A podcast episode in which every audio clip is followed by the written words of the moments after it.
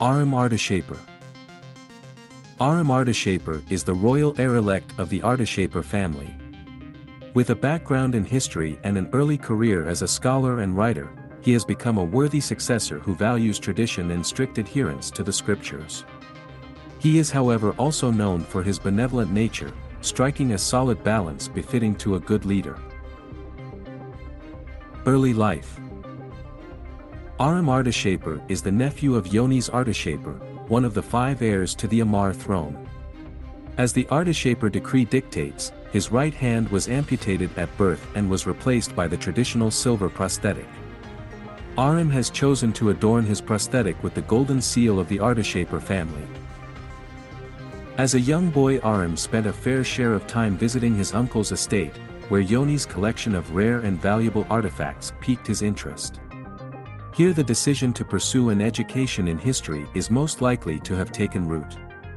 His wish was to become a scholar, but his uncle noticed that the boy had an aptitude for politics as well and began to take an interest in his life.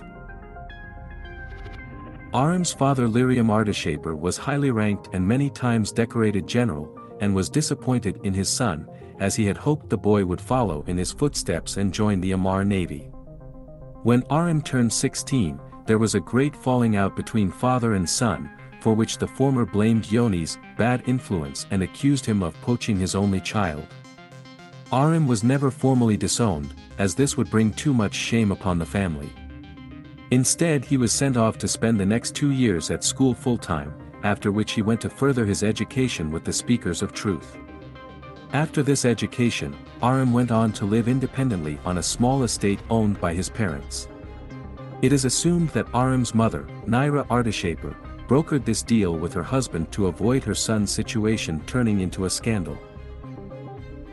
As Arim was estranged from his parents, Yonis had full reign to groom his nephew to one day become his successor. Yonis, who'd remained unmarried and thus had no offspring, saw in Arim the son he never had. Arim, in his turn, saw in Yonis the father he should have had. Heir presumptive. Arim spent a great many years pursuing scholarly endeavors. He wrote several books on the history of the empire, all which relate heavily to the scriptures and thus are not considered objective works outside of Amarrian circles. Due to their niche nature, it wasn't until the purchase of the slaves of former Grand Admiral Einker Arrow that his name became known to the larger public. When Yoni started his campaign of public work, Arim applied himself most eagerly, first contributing and then starting initiatives of his own. He became known as a benevolent and deeply religious figurehead in his own right. His uncle gradually bestowed more power unto him, which was regarded by the majority of people as justly deserved. Arim has for some years attended meetings of the Privy Council, acting as the voice of Yonis in his absence, and eventually becoming his official delegate. In the last few years, despite his immense popularity, Yonis has begun to appear less and less in public and Arim has taken his place more and more. As a result of this, the Ardishapur family recently chose Arim to serve as their new heir presumptive. Arim's agenda is one of a return to the old ways, with a large focus on the scriptures, and his benevolent streak cuts the right balance needed to have a majority support amongst the people. He is strongly in favor of a just treatment of slaves, and wants to push for a full banning and stricter punishment for the use of transcranial microcontrollers. On the other hand, he is popular with holders because of the theological support of their rights, and his oft-made references to history and tradition.